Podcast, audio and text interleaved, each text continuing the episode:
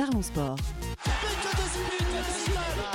je pense, Non, il est ouvert.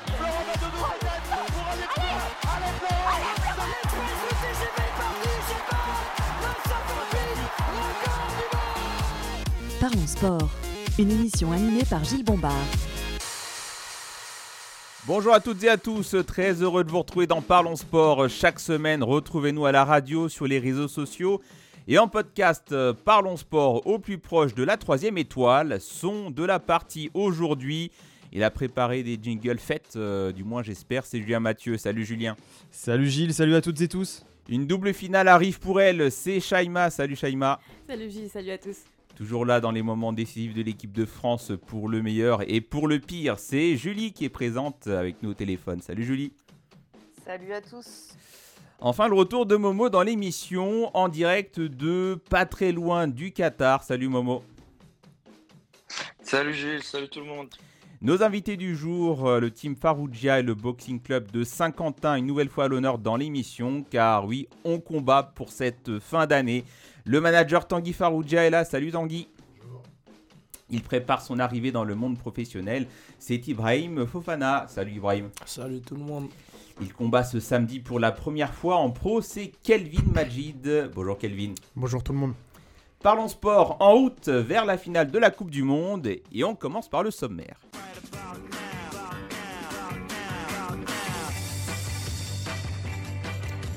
Dans quelques instants, l'édito de Parlons Sport avec Julien qui reviendra à sa façon sur la qualification de la France pour la finale. Encore une, euh, on partira en mêlée juste après. Retour sur les demi-finales de la Coupe du Monde, en particulier sur France-Maroc. On reviendra sur la prestation collective de chacune des deux équipes avec un focus sur Mbappé, sur Deschamps et éventuellement sur d'autres joueurs. Tout est ouvert. On reviendra sur l'énorme match du Maroc qui a encore l'occasion de conclure en beauté son parcours historique samedi prochain lors de la finale pour la troisième place. Et en football, la règle de, la dernière décennie est simple, on ne peut pas faire comme si Messi n'existait pas. Sommes-nous vraiment en route vers la troisième étoile? Réponse et débat dans la mêlée. Et on basculera sur le ring de boxe avec le Boxing Club de Saint-Quentin, le team Farougia présent dans Parlons Sport. Tanguy Farougia, Ibrahim Fofana, Kelvin Majid sont en studio pour parler euh, des premiers combats professionnels qui attendent nos boxeurs. Voilà pour le programme de l'émission. L'édito de Julien, c'est tout de suite. Hé, hey, Toshiba là-bas, oh Tu veux que je t'apprenne à tirer dans un ballon, connard? When the seagulls follow the trawler, it's because they think sardines will be thrown into the sea. Tu sais combien je te paye là pour, pour jouer avec tes pieds, connard? Deux finales de Coupe du Monde de suite, ça veut dire quoi? Ça veut dire déjà se hisser au rang de l'Italie, de l'Argentine, du Brésil, de l'Allemagne. Ces deux dernières équipes euh, ayant carrément joué trois finales de suite. La gagner deux fois de suite, par contre, ça voudrait dire égaler le Brésil de Pelé et l'Italie de Mussolini.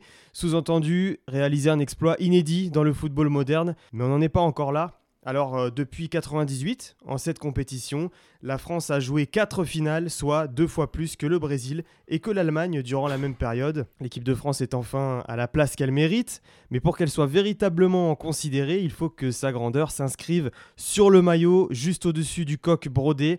En tout cas, deux finales de suite, c'est ce qu'il aura fallu pour que les gens commencent enfin à rendre euh, à Antoine Griezmann et Didier Deschamps les hommages qu'ils méritent.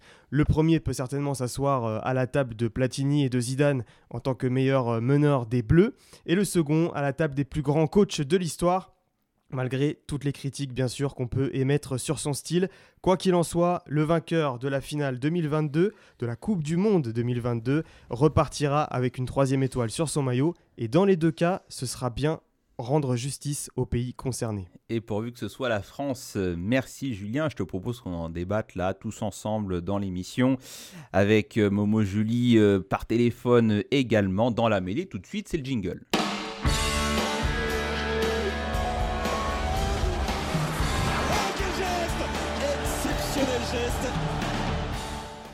Coupe du Monde décidément très particulière au Qatar, le dénouement est proche et c'est une France qui gagne, qui affrontera dimanche en finale un pays, un peuple, une légende, Léo Messi et l'Argentine. Mais on va d'abord revenir, messieurs, dames, sur ces demi-finales. On a eu déjà, je pense, de très belles demi-finales pour une Coupe du Monde quand même. vraiment, ça a joué.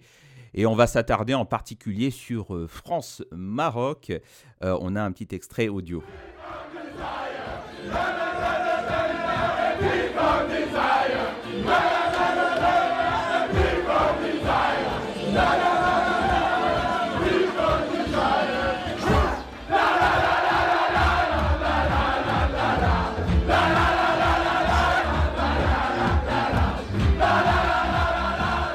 C'était l'hymne euh, de cette Coupe du Monde. Euh, une chanson. Euh, bah, on, a basculé de VG Dream à, à Gala.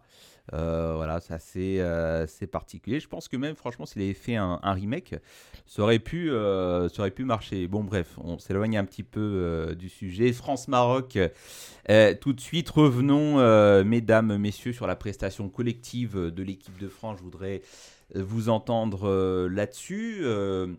Euh, alors, je, vous dirais comme ça d'emblée, de manière assez étonnante, eh bien, euh, la France a poussé le Maroc à avoir le, ballon. Et alors, enfin, je dirais même d'emblée qu'en fait, c'était le scénario cauchemar qui s'est produit pour, euh, pour le Maroc. On en parlait dans l'émission il y a quelques jours, c'est-à-dire facteur chance. La chatte à Dédé est revenue, souvenez-vous. facteur chance, le scénario cauchemar pour le Maroc, c'était ouverture du score très rapide de l'équipe de France. Le Maroc tombe dans le piège de Deschamps puisqu'ils doivent faire quelque chose du ballon, avoir la possession. Et c'est exactement ce que Walid Regragui ne voulait pas voir. Euh, pour euh, son équipe, euh, Regragui qui est un entraîneur pragmatique, on l'a dit dans l'émission, qui voulait laisser le ballon à ses adversaires et puis pour mieux les punir en contre-attaque et ça ne s'est pas passé comme prévu. Mais alors plus étonnant quand même, on en reparlera euh, tout à l'heure, et eh bien le Maroc, en termes de stats et en termes de domination de jeu, a été au-dessus euh, de euh, la France dans tous les compartiments du jeu. Julie, en, quelques, en, quelques mots, prestation collective là de cette demi-finale, belle demi-finale, et pourtant avantage Maroc en termes de football tout simplement. Qu'est-ce que tu en penses? Euh, non, moi j'ai eu très très peur en fait pour cette équipe de France. Euh, je pense que si on n'avait pas marqué euh, dès la quatrième minute grâce à Théo Hernandez, je ne sais pas si la France serait en finale ce soir. En tout cas, le match aurait été vraiment différent. Après, le Maroc a fait quand même beaucoup de fautes et ça, c'était quand même pas mal gênant. Je trouvais que ça tuait un peu le rythme du match parce que les tacles étaient en retard, donc euh, les Français ont failli être blessés. Moi, je me suis beaucoup inquiété pour Mbappé. En plus, l'arbitre euh, n'a pas du tout sifflé euh, de faute, donc on avait l'impression qu'il n'était même pas sur le terrain, tellement il laissait jouer, il laissait bah, justement les joueurs marocains s'acharner sur Mbappé. Donc voilà, on a eu, je pense, de la chance, mais on a été en même temps solide collectivement, combatif, encore une fois. Et, euh, et ce sera une finale difficile, en tout cas. Ouais, alors euh, Julie, tu connais euh, la principale qualité de, Momo, c'est que lui, il va partout là où il faut être ces derniers temps. Et donc, il était, il était au Qatar. Il a vu les matchs du Maroc, ces derniers matchs. Il était hier dans le stade. Euh, France-Maroc, bien joué, bien joué à toi, euh, Momo. Euh, est-ce que c'est ton impression en tant que spectateur, en tant que supporter dans, le stade Qu'est-ce que tu as pensé là de ces, de ces deux équipes? Et je suis d'accord avec Julie, hein, franchement, Mbappé, il a eu un, traitement. spécial. voilà, beaucoup de fautes non sifflées, et puis parfois c'était des fautes assez, assez grossières. Momo? Non, euh, moi, euh, j'ai euh, vécu les deux premiers matchs, celui de l'Espagne et donc celui du Portugal. Et dans le stade, on sentait, on voyait que le Maroc pouvait faire quelque chose et puis avait vraiment un fond de jeu et puis vraiment fermer tous les espaces, jouer en bloc, était très agressif et puis surtout quand il récupérait la balle, allait très vite vers l'avant. Mais euh, j'ai pas ressenti la même chose quand on bah, quand on s'est euh, rencontré contre la France. Euh, beaucoup plus de fébrilité. La France est une équipe beaucoup plus puissante aussi physiquement. que, que l'Espagne et le Portugal. Ça s'est ressenti dans le stade. le premier but, évidemment, a tout de suite changé la donne. Le Maroc a déjoué. Après, il faut se dire aussi que la seule erreur de tout le tournoi bah, de Saïs, c'est celle sur euh, quand il laisse passer Griezmann et ensuite un petit cafouillage dans la surface et ça, finit par le but euh, de Théo euh, Hernandez. C'est la seule unique erreur quasiment de la défense marocaine de, de, tout le tournoi et ça, ça fait but. Ça a un peu déboussolé un peu les plans de Regragui justement qui voulait jouer à 5 en défense. Et je pense que ça, c'était vraiment un coup de maître de sa part parce que le match aurait été différent à, à ce niveau-là. Euh, tu l'as déjà dit, Deschamps, un génie, en laissant justement la possession au Maroc. Ils n'ont pas su quoi faire du ballon parce que ce n'était pas forcément ce qu'ils voulaient euh, Regragui. Euh, par la suite, ils ont perdu donc Saïs pendant le match. Aguerd euh, défenseur euh, génial pendant tout le tournoi, juste avant le début euh, du match. Ouais, et d'ailleurs, il était annoncé hein, pour jouer à Gerd, hein, mais je crois que le, médecin de West Ham, il a passé un petit coup de fil là, à la sélection du, Maroc. il s'est fait, il s'est fait blocus. Bah, soit ça, soit c'est un, coup de bluff un peu, parce que psychologiquement aussi, de savoir qu'Aguerd était prêt, peut-être que Deschamps voyait les choses différemment. Et vraiment, juste, juste avant, parce qu'il était malade, apparemment, c'est pas forcément une blessure, c'est maladie. Donc, euh, donc, euh, donc euh, peut-être un coup de bluff. Ensuite, oui, ils ont été très agressifs sur Mbappé. Bon, je pense que c'était surtout pour compenser la fatigue. Je ne sais pas si vous l'avez vu, voilà, ils étaient un peu plus en retard sur, sur les contacts. ils, étaient, voilà, ils ont accumulé beaucoup de fatigue, ils n'ont pas eu beaucoup de remplacements. Donc voilà, euh, une première mi-temps vraiment très très très médiocre de la part du Maroc. Par la suite, ils sont ah, t'es sévère. meilleures intentions. Ah, t'es sévère, Ils ont manqué de réussite aussi. Moi, je... Oui, ils ont aussi. Moi, il y a eu une retournée acrobatique de Yamik, c'était euh, un miracle, comme euh, le fait d'être en demi-finale. Ah, ils, ont fait des choses avec le ballon, tu vois. Ils, ils ont, ils, ils, se sont pas amusés à faire uniquement du jeu long, à balancer des, des, grosses patates ah devant pour trouver la tête de d'Ennisri. Euh, non, franchement, ils, ont été assez performants, je trouve, dans, la, dans la, construction du, jeu. Euh, je te redonne la parole après, euh, Momo, notamment sur un, dénominateur commun qu'il y a entre toi et certains joueurs, bien sûr, la maladie. Shaima, alors bien sûr, je ne te poserai pas la question savoir est-ce que tu es déçu de, de, ce résultat. Mais avant de nous parler de, de cette prestation, est-ce que tu es déçu de ce résultat? Euh, ce qui m'a fait rire, enfin nerveusement plutôt, c'était euh, que Deschamps prennent la même technique, euh, la même tactique pardon, que Wade Regragui. C'est-à-dire laisser le ballon à l'adversaire. Mmh. Et ce que j'ai trouvé génial, c'est que enfin toute l'équipe communiquait dès le début de match. C'est-à-dire ils montaient ensemble, ils descendaient ensemble. Alors qu'avant, à chaque fois, il y avait des, une sorte de quiproquo. Et ça, ça entraînait des buts pour, pour Hugo Loris. Mais euh, ce que j'ai aimé, euh, c'est bizarrement euh, Ashraf Hakimi qui n'a pas, qui n'a pas laissé Mbappé et les attaquants tranquilles. Il a hmm, alors, fait que monter alors que de base il est défenseur. Alors peut-être un débat qu'on aura un petit peu plus tard parce que Mbappé, bon, je trouve qu'il rate un peu là ces deux dernières prestations. Euh, contre l'Angleterre et contre le Maroc. Bon, il n'a pas été ménagé là contre, euh, contre le Maroc. Euh, mais je ne sais pas s'il a vraiment joué le jeu Mbappé parce qu'à un moment donné, il s'est retrouvé très souvent dans l'axe. Il a poussé, en fait, il a même forcé Deschamps à faire un changement tactique après, après l'heure de jeu.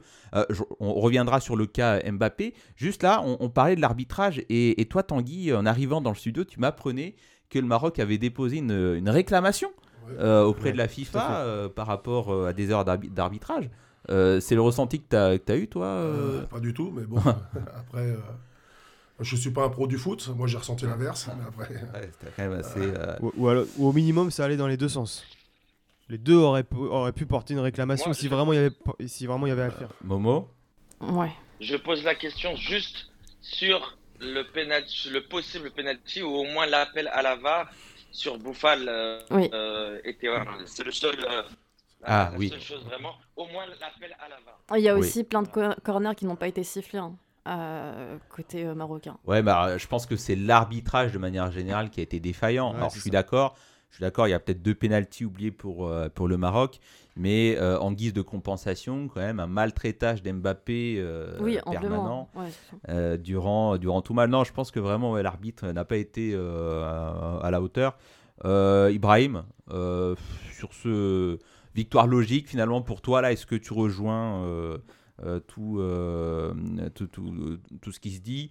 Ah, Quand même, ce qui est souligné, je trouve Momo un peu, un, un peu sévère, c'est quand même une prestation assez remarquable euh, du Maroc, mais une victoire tactique finalement de Deschamps sur euh, Regragui. Euh, pour moi, oui, c'est une victoire euh, logique, on va dire, sur ce qu'il y avait sur le papier de base, parce qu'on tombait quand même sur un Maroc qui était assez fatigué. Ils ont eu des gros matchs, ils avaient des joueurs blessés dès le départ.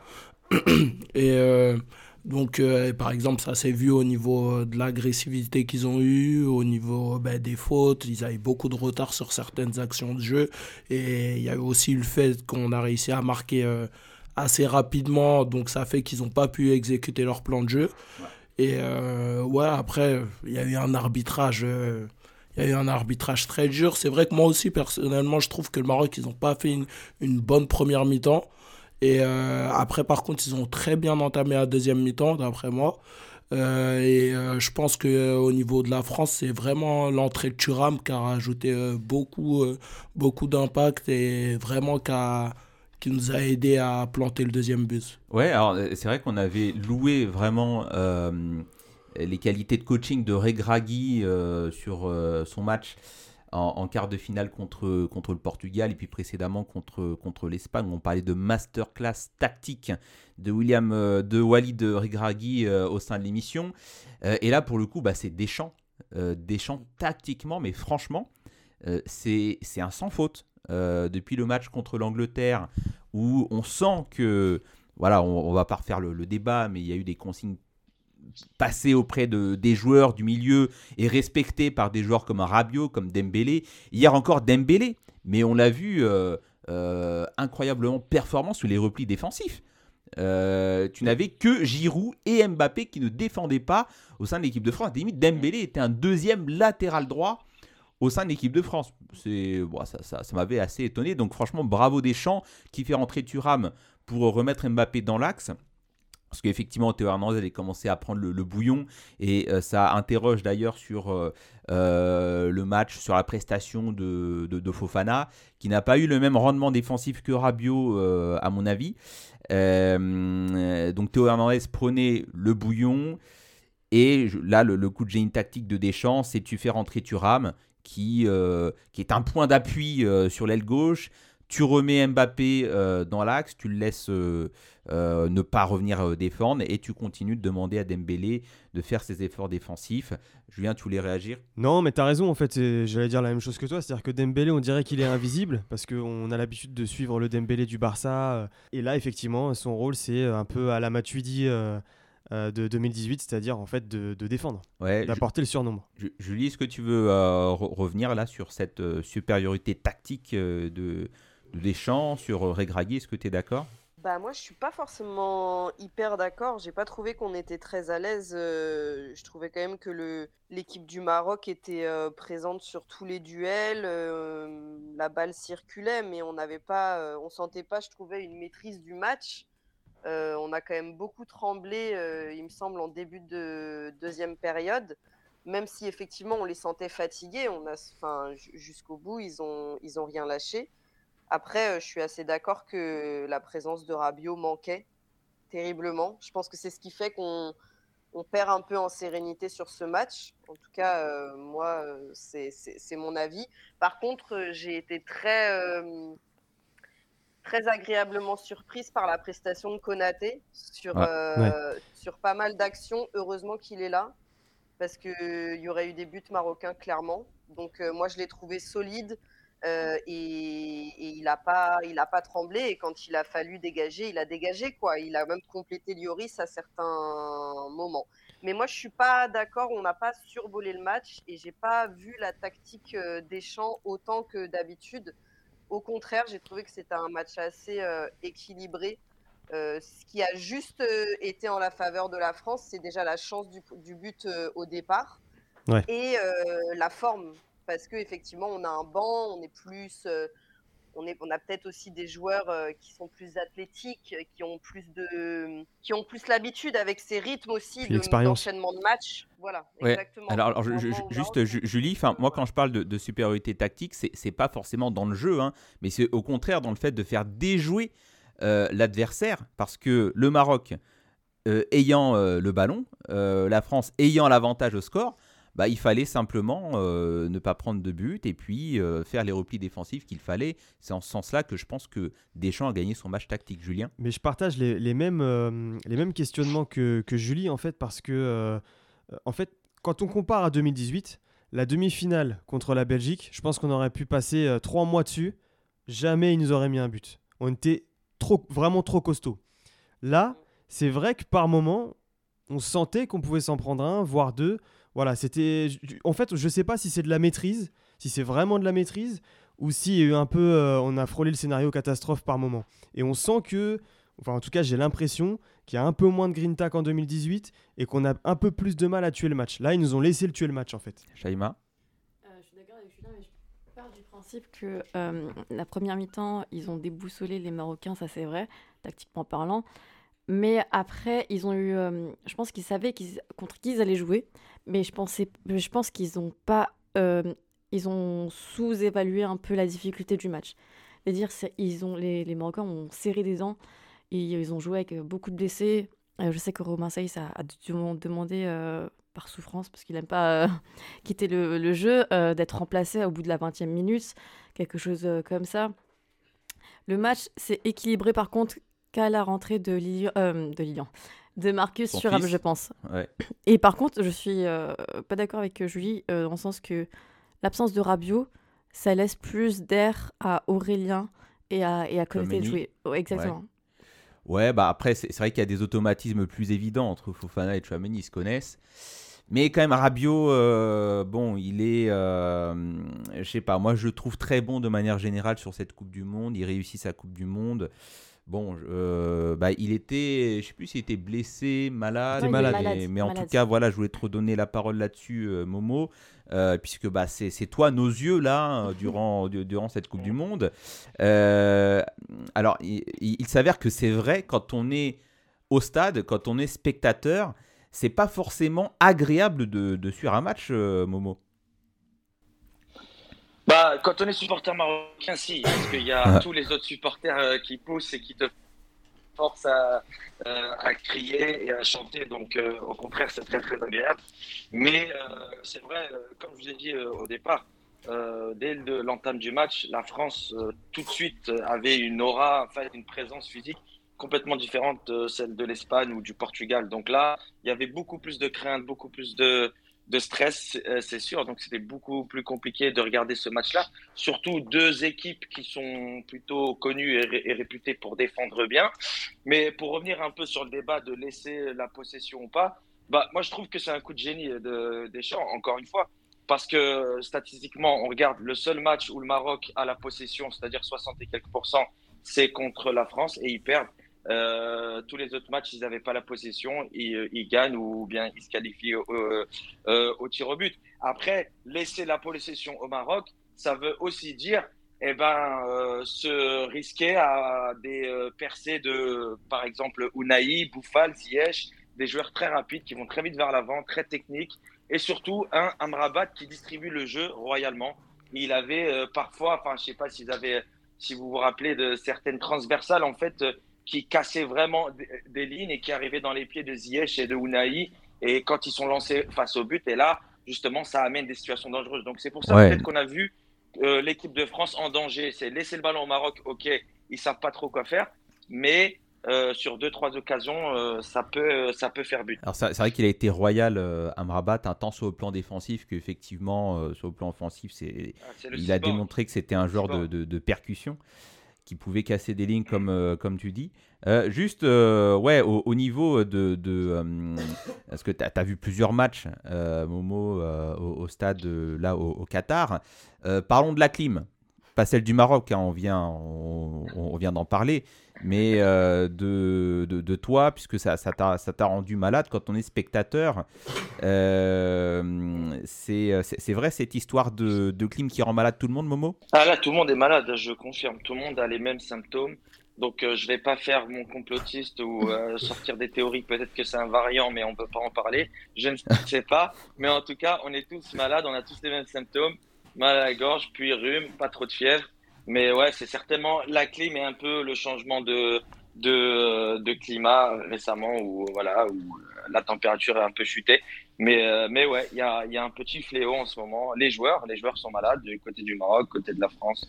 Euh, on va savoir. tu, tu pourras voir les, les finales ou pas, euh, Momo Euh, Finale troisième place Maroc-Croatie et puis la grande finale? Euh, malheureusement, non, parce que je, je, je pars là, là, je pars demain déjà. Euh, j'ai euh, j'ai plein d'amis qui y vont. Bah, Il y a eu des petits problèmes, je sais pas si vous avez entendu justement par rapport aux distributions de billets et tout Ouais, ça. ouais, les vols et Donc tout là, il y a ouais. beaucoup de moins de. y a- Exact, il y avait des vols en plus qui ont été ensuite annulés. Euh, même euh, le gouvernement du Qatar aussi a, a dû intervenir justement pour, pour arrêter euh, les supporters marocains à venir. Euh, mais non, euh, ma- malheureusement, je ne vais pas pouvoir y, euh, y aller. Je voulais juste dire euh, quelque chose aussi. Imaginez une, euh, une finale Argentine-Maroc avec les supporters argentins et les supporters marocains au Qatar. Euh, ça aurait été quelque chose, je pense. La bombonera euh, x 10. Quoi. Ouais, ouais, mais ici on voulait pas trop l'imaginer, tu vois, euh, Momo, Shaima. Maroc, on n'entendait même pas les sifflets de l'arbitre, hein, tellement ils sifflaient les Marocains. Je te jure. Ouais, non, mais bah, de toute façon, L'ambiance, elle est magique. Il y avait une ambiance incroyable. Alors, enfin, je, je voudrais maintenant qu'on qu'on parle euh, de l'Argentine, euh, mesdames, messieurs, en route vers la troisième étoile, euh, elle aussi, euh, comme nous. Euh, alors, très rapidement, là, juste comme ça, en quelques mots, France-Argentine dimanche prochain, qui gagne? Pourquoi vraiment en quelques mots? On va, do- on va d'abord donner la parole euh, à, à nos boxeurs là autour euh, de la table. Euh, Tanguy, voilà, désolé, ça tombe sur toi en premier. Faut pas de langue de bois, hop direct, euh, qui gagne par KO. non, je suis pour la France, mais c'est moi, je- l'Argentine, je les vois un peu comme les Italiens dans les autres années. On les attend pas, ils passent, ils passent petit à petit, puis et, et puis on arrive en demi-finale, ils ont quand même convaincu. Et, pour, et la finale, j'espère qu'ils vont pas convaincre, mais voilà, je, je pense que moi, moi, je pense que les, les Argentins sont favoris. J'aime bien cette analogie là, l'Argentine, euh, l'Italie. Euh, ça joue efficace, ça joue à la dure, ça joue euh, un football d'une autre époque. Voilà. Il y a une tête de gondole et puis bah ça gagne et c'est ça qui compte C'est au ça. final. À ce Donc, niveau-là, c'est j'ai- là, c'est censé se j'ai- pas compris finalement ton pronostic là.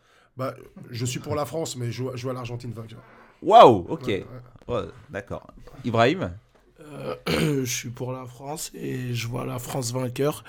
Euh, je trouve qu'on a une équipe plus complète. On n'a pas Messi, certes, mais on a Mbappé. Et euh, l'Argentine, c'est une équipe qui attaque quand même. Donc ça veut dire que ça nous laisse des espaces.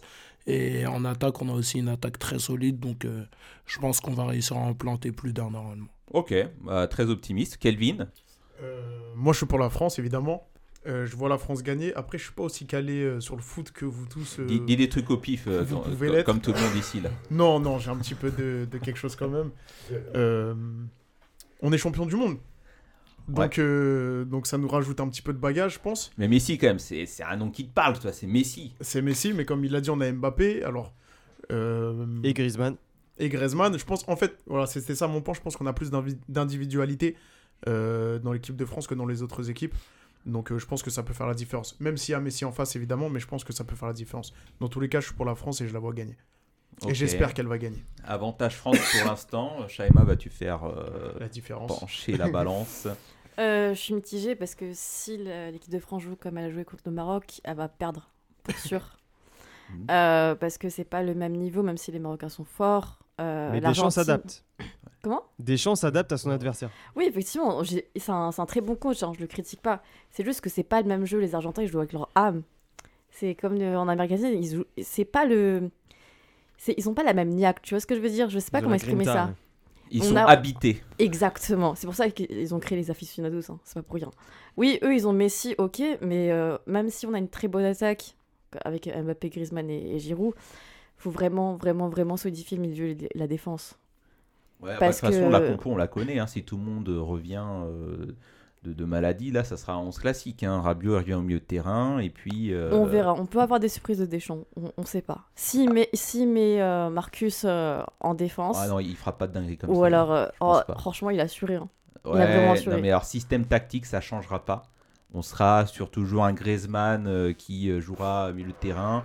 On sera sur trois offensifs euh, Dembélé, Giroud, Mbappé. Et juste l'incertitude, bah, c'est est-ce que Rabiot est malade, est-ce que Upamecano est malade. euh, et donc dans ce cas, bah, Deschamps c'est qu'il a maintenant un backup. Euh, donc euh, ouais, résultat final. Moi, je dirais, ça va même pas aux prolongations. Direct Et résultat final Il y a des chances que Oula, l'Argentine, d'accord, ok, ok. Je... Il y a des chances, après, je sais pas, on peut avoir des bah, surprises. Ju- Julien? Euh, pour moi, tout dépend de la dose euh, d'irrationnel euh, qu'il y aura dans ce match, en fait. Mais sauf que moi, j'ai du mal à, à croire à l'irrationnel avec cette équipe de France. Cette Coupe du Monde est-elle rationnelle aussi? Enfin, soyons, soyons sérieux. Eh ben, la Coupe du Monde de, de l'équipe de France, elle l'est, elle est rationnelle et je pense qu'on va les ramener sur terre. Euh, moi, je les vois en interview, les joueurs français, et ils ne laissent euh, transparaître aucune émotion. Tu vois, ils sont concentrés. Donc, euh, moi, pour moi, si on est solide, et je pense qu'on le sera, on va les faire tomber. Ok, donc euh, victoire, euh, victoire de la logique, de la raison pour, euh, pour Julien. Julie?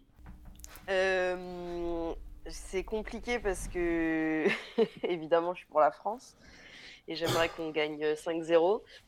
Mais Messi, il survole quoi. Il survole le tout, il marche sur l'eau, Enfin, c'est c'est sa Coupe du Monde. Donc, euh, je sais pas, parce que il a, hum, il a 10 joueurs qui travaillent pour lui dans cette équipe. Donc moi, je vois l'Argentine gagner parce qu'en plus, euh, eux, ils vont être dans les tribunes, clairement, dans le stade. Ça va être comme France-Maroc parce que les Français ont beaucoup boycotté et ne seront pas, euh, se seront pas déplacés euh, au Qatar. Mais évidemment que je souhaite que ça soit la France qui gagne, mais ce sera, ce dur. Ce sera très dur. Ouais, bah de toute façon, là, c'est marrant. euh, sur, sur tout autour de table, là, je sens de la peur. Là, à chaque fois, vous dites. Ouais, il y a de la peur. ouais. Euh, préambule, je suis pour la France. Oui, ok, ben, le résultat, c'est c'est quoi le pronostic concrètement? Euh, Non, franchement, ça, le, le- on- aura en finale deux équipes caméléons, je pense, parce que Exactement. certes, Deschamps est un pragmatique, mais Scaloni, euh, avec l'Argentine, mais il change de schéma tactique à tous les matchs. Euh, Momo, je t'ai pas donné la parole sur euh, ce pronostic dimanche. Tu, Hein tu vois qui? Et pourtant, je suis de, je suis de ton côté, je, je dirais même plus. Euh, je vois la France vainqueur large. Je vois la France vainqueur large. 4-1, 3-1. Euh, dès- euh, justement, Mbappé. Ils veulent. Ah, ah oui, ah oui.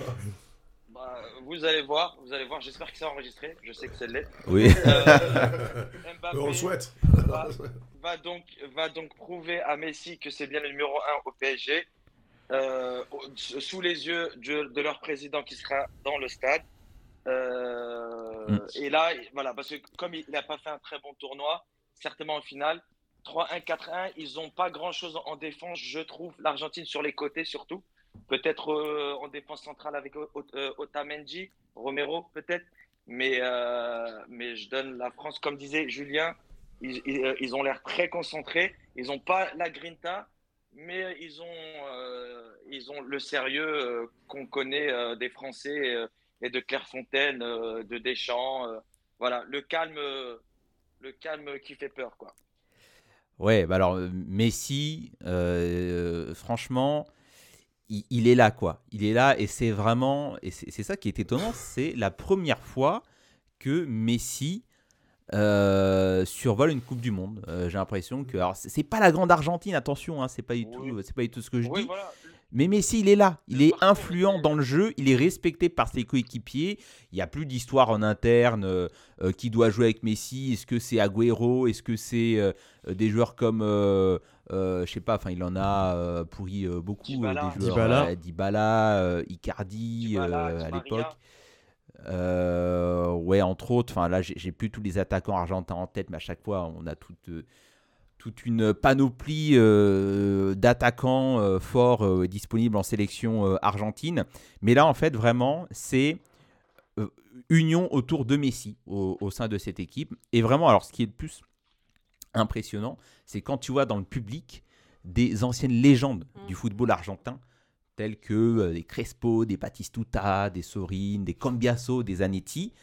À chaque fois, euh, ils chantent. Ils sont là, ils chantent. Mais, mais ça, enfin, moi, j'ai jamais vu ça. Est-ce que vous imaginez une seule seconde avoir un plan TV, télé sur euh, euh, sur euh, Djorkaeff, euh, je sais pas qui est, De Sailly, Thuram, euh, chanter, Thuram. euh, chanter Allez les Bleus? Bah non. De toute façon, déjà, Allez les Bleus, c'est c'est un peu.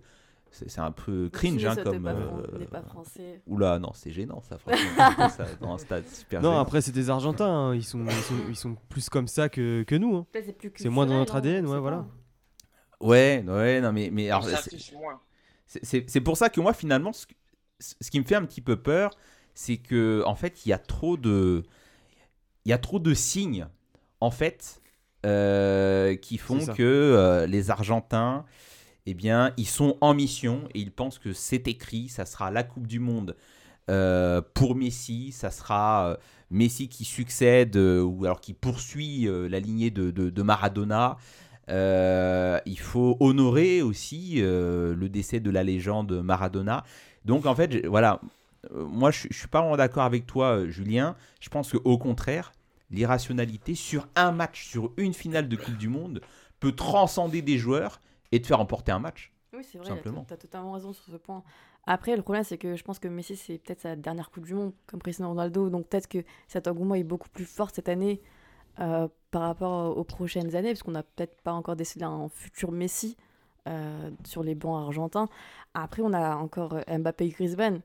Ah, si euh, Giroud est en adéquation avec eux, Griezmann, il court partout. hein, c'est le chef d'orchestre de l'équipe de France. Donc en soi, en plus, il connaît très bien les jeux espagnols. Il, sait déjà, il a déjà confronté Messi pardon, euh, dans la Coupe du Roi en Espagne plusieurs fois. Donc, euh, il peut casser cette, euh, cette ligne. Il peut le, le bloquer. Mais après, il faut qu'il y ait cette communion entre Français. C'est ça le problème. Ouais, et puis beaucoup de, de chance euh, aussi, encore une fois, du côté de, de Deschamps. Dernière question pour vous euh, au téléphone, euh, Julie et, Momo. Euh, bah, justement, que doit faire euh, Deschamps euh, pour euh, que Messi n'existe pas sur cette finale? Je sais pas si vous avez. euh, Est-ce que vous changez euh, Est-ce que vous rajoutez un troisième milieu Est-ce que vous laissez ça comme ça et puis euh, euh, et puis juste euh, on, on décide de- d'avoir la possession ou alors est-ce qu'on fait comme d'habitude et puis on prie, Julie? Euh, on fait comme d'habitude et on prie. ouais, euh, on peut. Euh, on peut tout faire là, franchement. euh, non, je pense que bah, c'est difficile parce que hum, d'un côté, j'aurais tendance à dire il faut. Enfin, je pense que eux, ils vont beaucoup jouer en contre parce que Messi, euh, il est flamboyant aussi- aussi là-dedans. C'est quand euh, on l'attend le moins. Euh, je pense qu'en défense, il faut être euh, bon, très solide, mais ça paraît. Enfin, j'enfonce un peu une porte euh, ouverte. Euh, mais il faut faire attention à pas être trop focalisé sur lui parce que lui il se faufile dans des trous de souris et là où il y a des espaces aussi. Donc il va falloir trouver, je pense, le juste milieu entre euh, évidemment euh, être tout le temps euh, au marquage de Messi et en même temps ne pas faire l'erreur d'être de l'entourer à 4 alors que lui euh, il peut se faufiler et du coup créer des espaces pour qu'un de ses coéquipiers euh, marque le but. Donc euh, voilà, je n'ai pas trop de tactique précise, mais euh, en tout cas, il va falloir être solide euh, à tous les postes, ça c'est sûr. Ouais, Momo, tu auras le dernier mot. euh, Est-ce que tu as, est-ce que as un plan là pour, euh, pour museler Messi? Dé- Déjà, moi, j'ai envie de faire redescendre un peu la pression sur Messi. Il y aura 22 acteurs sur le terrain. On- je- enfin, le, le, le, le dernier joueur qui a gagné une Coupe du Monde à lui tout seul, c'était Zidane en 98. Depuis, le football, il a très, très, très changé. C'est euh, un peu faire. euh, c'est un peu de l'irrespect. En fait, je parlais que de Messi et je, je, et je pense pas d'accord. qui va pouvoir faire la même chose avec l'équipe de France, euh, surtout au vu du parcours euh, de l'Argentine. Ils ont été très très fébriles contre la Hollande. Euh, c'est un très bon Messi, mais Messi tout seul, euh, je pense pas qu'il euh, qu'il fera, qu'il fera vraiment la différence. La, la tactique pour moi euh, au niveau de la France, c'est euh, surtout jouer sur les côtés. Voilà, c'est jouer sur les côtés, pousser sur les côtés comme ils savent bien le faire. Euh, et sur les côtés, ça va passer. Devant, on a Giroud, très très bon de la tête. Les corners, Konaté, Varane, Giroud. voilà, eux, ils sont assez, assez, assez, assez petits de la tête, à part Otamendi, donc les côtés et les corners pour la tactique. Et Messi, euh, bah, c'est Messi, c'est sûr, mais, mais à lui tout seul, euh, il ne fera, pas, il fera pas gagner l'Argentine. Ouais, complètement d'accord avec toi, Momo, d'autant que euh, quand tu regardes le milieu argentin, l'Argentine jouait quatre milieux axiaux. Enzo Fernandez, Paredes, McAllister, De Paul sont tous des milieux axiaux. donc on va, on va peut-être se faire bouffer dans l'axe, mais effectivement, la riposte, ce sera peut-être de, jouer sur les côtés. Et, juste pour finir. Ouais, pour, un, pour un, petit prono, Gilles, Griezmann n'a pas encore marqué dans cette Coupe du Monde. Lui aussi, il est très très bon dans cette Coupe du Monde. Pourquoi pas en finale Ah ok, donc tu, ça sent le penalty. Ça sent le penalty à la cinquième minute. Euh. Ah non, la, dernière fois qu'on a marqué à la cinquième, sixième minute, ça nous a pas réussi. Hein. C'était en 2006 en finale. Euh, sur penalty, ouais, mais Griezmann, il le met quand le, penalty contre la Croatie il y a 4 ans? Il le, met, au début? Bah, il le met euh, en première mi-temps. Ah, juste avant la mi-temps, peut-être ouais, c'est le deuxième juste avant la mi-temps. Juste avant la mi-temps. J'ai envie de dire, peu importe, ce sera pas un penalty cette fois. Bon, ce sera un beau but. Merci, euh, merci Julie Momo. On vous libère. Merci Momo. On rappelle que tu étais euh, malade à cause de, de la clim et qu'avec le décalage horaire, euh, voilà, on te remercie et, et, va te reposer. Hein. Tu as, un programme chargé. Samedi, petite finale, on le rappelle, Maroc-Croatie à 16h et puis à 16h dimanche, bien sûr la troisième étoile pour la France ou pour euh, l'Argentine. Merci à vous, Julie et Momo. Merci, bonne soirée à tous. Allez la France Bonne soirée, allez les Bleus. La parole est au Boxing Club de Saint-Quentin. Le team Farougia très bien représenté euh, aujourd'hui. Euh, on a le manager Tanguy Farougia et deux boxeurs qui s'apprêtent à découvrir l'univers professionnel du noble Loire. Jingle. I'm the most brutal and vicious and most ruthless champion there's ever been. There's no one can stop me. I'm the best ever. Fighting Holyfield in the right ear. Quand les types de 130 kilos disent certaines choses, ceux de 60 kilos les écoutent. He's crying in his corner. I've never seen anything like this. If you win, you win. If you lose, you still win. It's unbelievable. T'as pas mal, c'est pas mal. T'as pas mal, c'est pas mal. It's over. I'm gonna show you how great I am. J'ai oublié de te faire réagir sur le jingle déjà, Tanguy. Pas mal. Euh, le manager Tanguy Farougia du Boxing Club de Saint-Quentin présent avec nous. Et euh, nous avons donc deux boxeurs, Kelvin Majid et Ibrahim Fofana.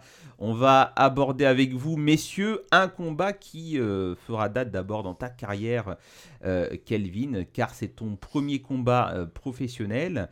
d'abord, quelques éléments de, parcours. Depuis quand est-ce que tu boxes?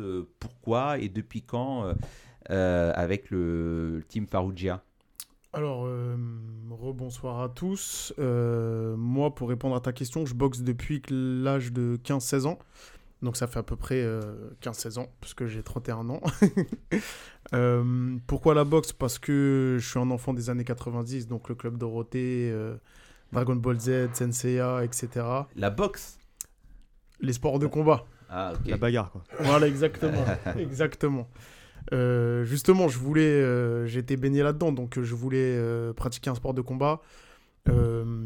pour, reprendre un peu ce que j'ai cité, moi je voulais commencer par le kung fu. Il n'y avait pas de club de kung fu chez moi, mais il y avait une salle de boxe. Donc à l'âge de 15 ans, je me suis dit bon pourquoi pas. Je suis rentré, c'était pas avec le team Farouja, c'était à Saint-Cyr-l'École, d'où je suis originaire. Donc euh, j'ai commencé la boxe là-bas avec euh, le coach Zamba pendant trois ans. Euh, et, après j'ai décidé de changer de, club parce que ça ne se passait pas comme je le voulais. donc j'ai découvert la team Farouja et j'y suis depuis, depuis 12 ans maintenant. je suis rentré, je suis jamais ressorti et, on va continuer comme ça. Alors, quand on commence à boxer, comment ça se passe? Est-ce que directement on établit une sorte de plan de carrière? Est-ce que tu dis au départ c'est un loisir et puis après avec le temps euh, tu dis bah ouais je vais vraiment m'entraîner, euh, je vais euh, je être pro. À partir de quel moment on se dit justement je veux devenir boxeur professionnel? Alors pour les autres je sais pas. moi je suis du style à, à, aller sérieusement dans ce que je fais. Donc quand j'ai découvert que ça me plaisait, que, que en fait j'aimais, ça va être un peu bizarre de dire ça, mais que j'aimais la souffrance de l'entraînement, que j'aimais ce que ça m'apportait. Euh, je me suis dit que je voulais y aller sérieusement, donc je voulais, euh, mettre les fruits de mon entraînement euh, dans le sérieux, donc je voulais voir ce que ça faisait de faire un combat. Après ça, je me suis dit bah pourquoi pas aller plus loin? Si je peux devenir professionnel, gagner de l'argent avec, et puis même aller dans, le dur. Donc, allons-y. Donc depuis le début, en fait, j'avais cette pensée-là. Dès, dès que je suis rentré, que, que l'entraînement m'a plu, je me suis dit on va aller au plus loin possible, tout simplement. Alors l'heure approche euh, pour toi puisque ton premier combat professionnel c'est ce samedi en Belgique. Ouais. Euh, et tu joues, euh, enfin tu, tu combats dans la catégorie des supercoques, donc c'est-à-dire à la pesée environ 55 kilos, Exactement. c'est ça? Exactement. Alors comment, comment est-ce que tu as préparé ce, ce premier combat? Là en fait à quelques jours puisqu'au moment où on enregistre cette émission on est vraiment à quelques jours à peine hein, de ce premier combat. Qu'est-ce qu'on fait et qu'est-ce que tu as fait avant? Alors, euh, en termes de préparation, ben, du coup, comme je vous ai dit, hein, moi je boxe depuis, euh, depuis 15 ans à peu près. Je m'entraîne. Donc, en fait, j'ai juste poussé mes entraînements un petit peu plus loin. J'en ai rajouté. Euh, dans ma carrière amateur, j'étais à un entraînement euh, par jour. Donc, tous les jours, sauf le week-end, évidemment. Euh, là, j'ai poussé. J'ai poussé à deux entraînements par jour. Donc, un matin, un soir, ou sinon un midi, un soir. Euh, deux heures à chaque fois. Euh, j'ai rajouté un jour. Je m'entraîne six jours sur 7. Donc en fait, euh, j'ai poussé les entraînements euh, dans ce sens-là. J'ai poussé mes entraînements physiques, purement physiques aussi.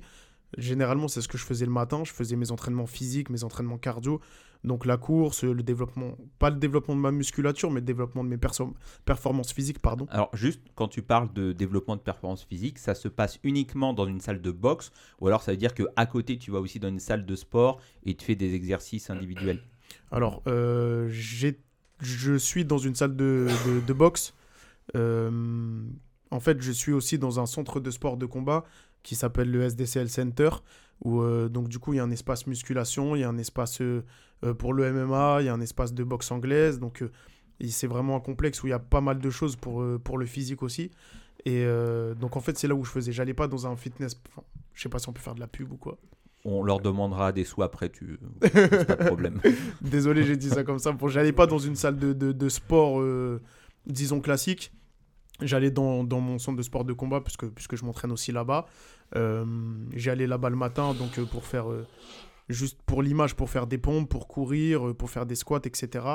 Et, et le soir, j'allais dans mon club, donc au Boxing Club de Saint-Quentin, pour, mon, pour mes entraînements techniques. Et juste dans l'approche de la rencontre, Ouais.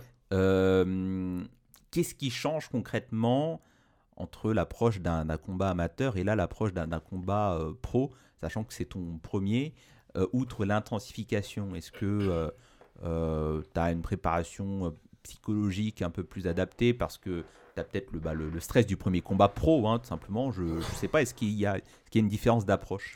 Alors, euh, moi, je suis pas quelqu'un qui est très sujet au stress, en règle Ouais, ça- générale. Ça, ça se- ça s'entend ici au micro depuis tout à l'heure. hein, je suis pas très sujet à ça, mais effectivement, j'ai beaucoup réfléchi. J'ai eu, alors, pour répondre à ta question euh, de manière plus précise, non, j'ai pas eu de préparation mentale, j'ai pas eu de préparation psychologique. Euh, Enfin, personne s'en est chargé en tout cas. J'ai réfléchi par moi-même. Euh, parce que je vais pas mentir, j'ai quand même un petit peu de pression.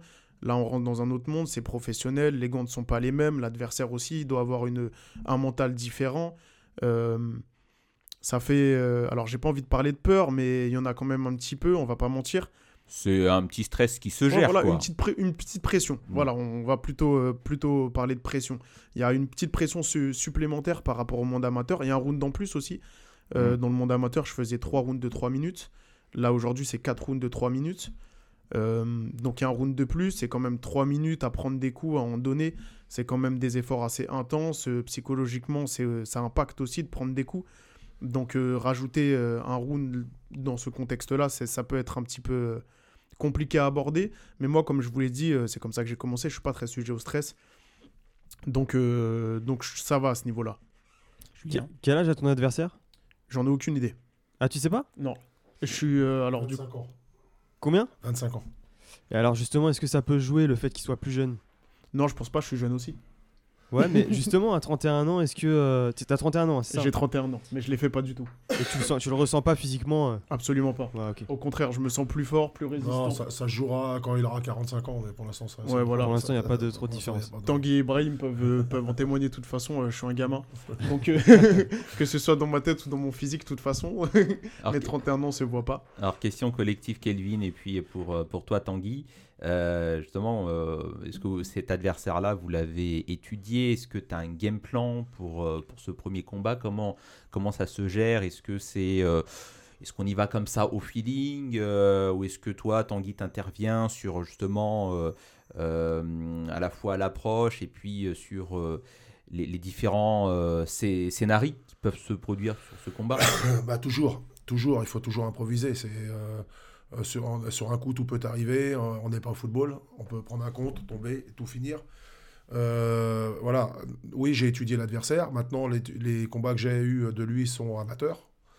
voilà, en pro, la, technique peut changer entièrement. Donc, comme Kelvin, il m'a dit, écoute, Tanguy, je te fais confiance. On étudie, voilà, on a fait, venir des sparring adéquats, que je pense que ça correspond à peu près à sa boxe. Sauf que il est peut-être peut-être qu'il est un peu plus grand que les sparring qu'il a eu. Voilà, mais sinon, on a eu, euh, voilà, on, s'est mis adéquat pour, euh, pour, le, bah, pour être le jour J. Quoi. Alors, concrètement, ce qui va peut-être changer, euh, est-ce qu'on peut vivre de son sport lorsqu'on passe boxeur professionnel? Est-ce que ça va changer quelque chose au niveau de ton, euh, de, de, ton train de vie, euh, ouais, de ton niveau de vie Est-ce que tu vas devoir bosser euh, à, côté? Je sais pas si c'est le cas d'ailleurs aujourd'hui. Est-ce que tu auras plus de facilité en fait à t'entraîner et puis à ne pas penser ah bah je dois payer mon loyer, je dois payer ceci cela? Est-ce que ça a changé quelque chose? Alors aujourd'hui je travaille déjà, j'ai un, un, métier à côté, donc ça va pas changer grand chose aujourd'hui puisque parce qu'en fait en France c'est très compliqué de vivre de la boxe. Euh, par contre, effectivement, ça va arrondir mes fins de mois. Là, pour le coup, je boxe un petit peu avant Noël, donc euh, ça va permettre de payer le Noël de, de ma famille. Euh, et, qui, nous écoutent d'ailleurs, donc ils savent qu'ils vont être régalés. voilà.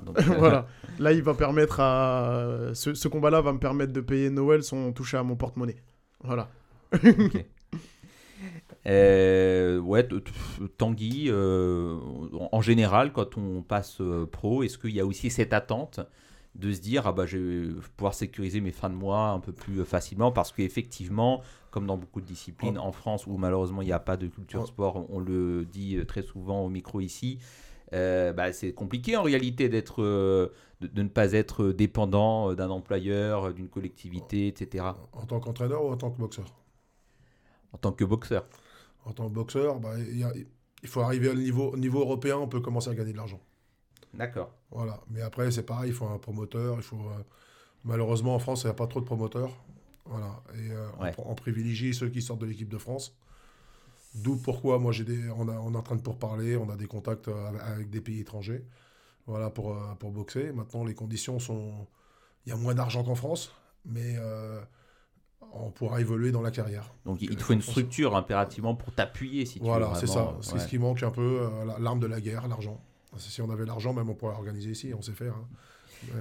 Alors Ibrahim, toi, euh, le grand bain, c'est pour bientôt, euh, normalement. Alors, euh, qu'est-ce que qu'est-ce qui fait Parce que donc tu, tu, vas bientôt basculer, mais alors justement là, si on respecte les étapes, quels sont les, ingrédients Quelle est la, réflexion, les événements qui vont faire que d'un coup on se dit, hop, là c'est le moment, on passe du monde amateur au monde professionnel, euh, on y va. Est-ce que c'est simplement une question d'opportunité? Est-ce que tu as différentes étapes à respecter? Est-ce que ça vient aussi peut-être du boxeur euh, Toi, Ibrahim? Ben, Je pense que c'est un peu de tout ça. Déjà, de un, euh, il y, a, la question du boxeur, c'est-à-dire il y a mon ressenti personnel qui fait qu'au bout d'un moment, je me dis que j'ai l'impression d'avoir un peu fait mon temps en tant, que boxeur amateur, c'est-à-dire que pour les combats, euh, je ressens moins d'envie, donc c'est-à-dire j'aime autant j'aime toujours autant mon sport, voire plus, mais euh, je sais qu'il y a des moments où je ressens un peu moins de motivation sur les combats, euh, j'ai l'impression qu'il y a limite moins d'enjeux. aussi, ben, il y a la question des opportunités qui fait que arriver à un certain stade je peux pas, euh, sans être en équipe de France ou quoi que ce soit, il y a des compétitions que je sais que je pourrais pas viser et que donc euh, j'atteins une sorte de plafond de verre. Et aussi, euh, ben, il y a l'âge qui, y a l'âge qui fait que je me dis autant passer pro maintenant. On n'a pas dit ton âge, Ibrahim? 26 ans. 26 ans. Et on se dit en, règle générale que pour passer pro, est-ce qu'il y a une, une limite d'âge comme ça, informelle euh, Généralement, il n'y a, pas spécialement de limite d'âge, en tout cas de mon point de vue. Euh, mais bon, on va dire, euh, mieux vaut pas le faire le plus tard possible. Et moi, je sais que mon âge, ça a été un des facteurs qui a fait que je me suis dit, bon, ça va être maintenant. D'accord. Pour, pour répondre, la boxe du club, euh, je, je donne été baigné avec mon père hein, à une boxe pro dès le début. Donc Mm. on a du mal à percer chez les amateurs, mais euh, chez les pros, on, a- on arrive à, à faire notre trou parce que bah, on a une boxe plus professionnelle que boxe amateur. Ouais, et puis enfin, on, on l'a dit assez souvent ici au micro, hein, mais effectivement, on a eu des, des champions de France, des champions d'Europe euh, au, niveau, euh, au, ni- au niveau du team Farouja. Shaima, tu as une question pour euh, nos invités? Euh, oui, euh, comment vous préparez vos, euh, vos joueurs à passer euh, de amateur à pro mentalement et, et physiquement? Alors, mentalement, il faut que ça vienne d'eux. Il faut que ça vienne d'eux, il faut qu'ils aient envie. C'est très rare que je demande aux boxeurs, euh, passe pro, tu seras meilleur pro. Le seul que j'ai fait ça, c'est Adila, qui a été champion d'Europe. Euh, le reste, euh, jusqu'à maintenant, euh, parce qu'Adila voulait arrêter. voulait arrêter la boxe. J'ai dit, viens, tu on va te faire pas, passer pro. Puis voilà, la suite, euh, champion de France, champion d'Europe. Euh, après, euh, après, si ça vient pas d'eux, s'il n'y a pas un déclic, voilà, c'est pas la peine. Euh, comme on dit, on n'en vit pas du sport. On vit pas. pour un entraîneur, c'est encore plus dur parce que voilà, c'est du bénévolat à 80%. Voilà, on touche un pourcentage. Donc euh, c'est pas quand on voit ce qu'on dépense. euh, je vais pas parler de ça là-dessus, mais c'est voilà, on gagne pas d'argent. On gagne quasiment pas d'argent. Donc euh, le but, le but, c'est que le boxeur s'épanouisse, aille vers quelque chose. Et euh, oui, de- de- qu'il devienne champion. Voilà, mon but à moi, c'est qu'il devienne champion. Pas passer pro pour passer pro, c'est qu'il ramène, ramener des titres. Voilà. Alors, la, structure euh, est quand même assez euh, présente. Euh, Est-ce qu'il y a une réflexion sur le type de combat qu'on va avoir, que ce soit pour Kelvin ou pour toi, Ibrahim, donc en, phase de, transition? Pour un premier combat pro, est-ce qu'on a le choix en fait du combattant? Ou alors lorsqu'on est bah, en période de transition, est-ce qu'on va éviter d'exposer euh, Ibrahim à des combats euh, un, peu complexes qui pourraient euh, lui donner des, freins, je sais pas, sur un premier combat pro Est-ce qu'il y a une réflexion sur tout ça? C'est du cas par cas. C'est du cas par cas. Voilà, il y a des boxeurs qui sont en manque de confiance. En général, plus ils sont forts, plus ils sont en manque de confiance. Donc il faut essayer de trouver des adversaires pour, bah, pour qu'ils se mettent en. euh, Plus ils sont forts, plus ils sont en manque de confiance. on peut voir Tyson en train de pleurer avant de boxer. Voilà, et c'est Tyson, euh, je donne Tyson, mais c'est valable pour, euh, pour beaucoup de boxeurs qui sont forts physiquement. Et je peux te dire qu'ils sont Ouais. très faibles mentalement. Il faut vraiment être derrière comme des bébés. Voilà, on va les donner l'exemple de Marvin qui joue les durs et tout ça.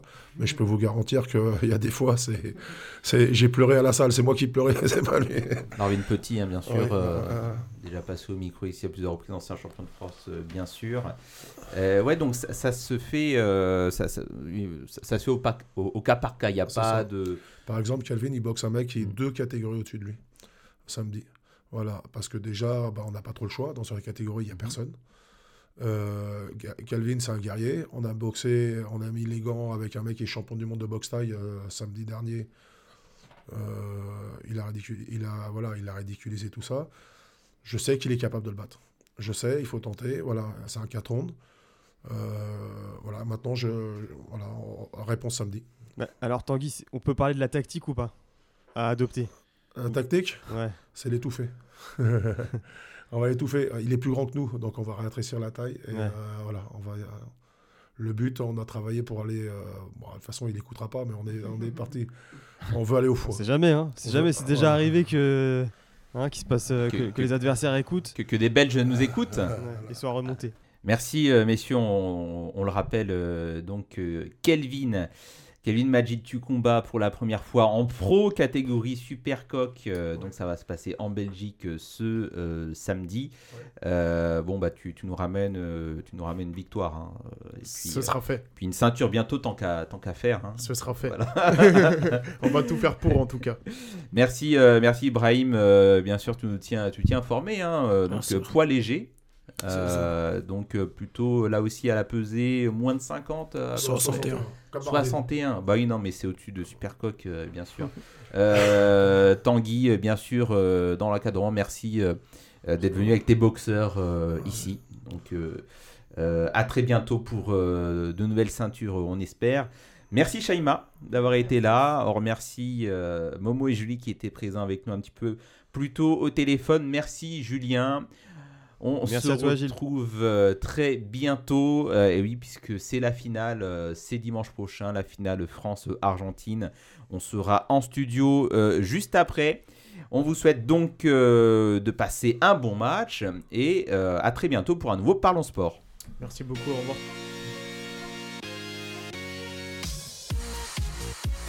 Parlons sport.